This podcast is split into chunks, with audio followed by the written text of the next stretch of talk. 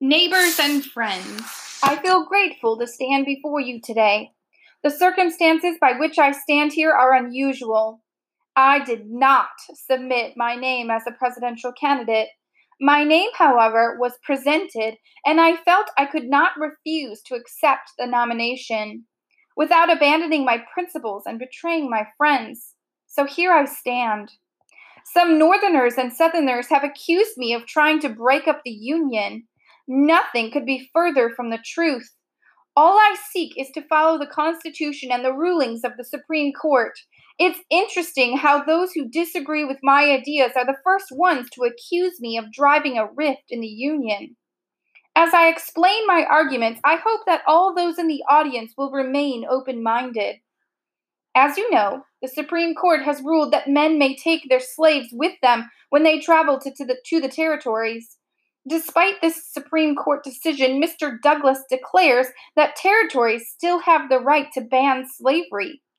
How can he say that the voice of the people is more important than our Constitution?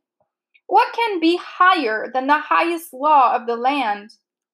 We should be able to take our slaves to any territory. In fact, there should be codes and laws protecting our rights as property owners. Others have accused me of sympathizing with abolitionists. I challenge anyone in the audience to name a time when I have sympathized with freeing the slaves. You can't do it. I believe in preserving slavery in the South and expanding our rights as slaveholders elsewhere.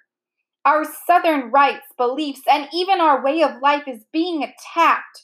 We must look to the Constitution to protect us. My friends, we must be wary of those supporting a Homestead Act. This act would fill the West with non slaveholding Northerners. It is better than the West not to be settled at all.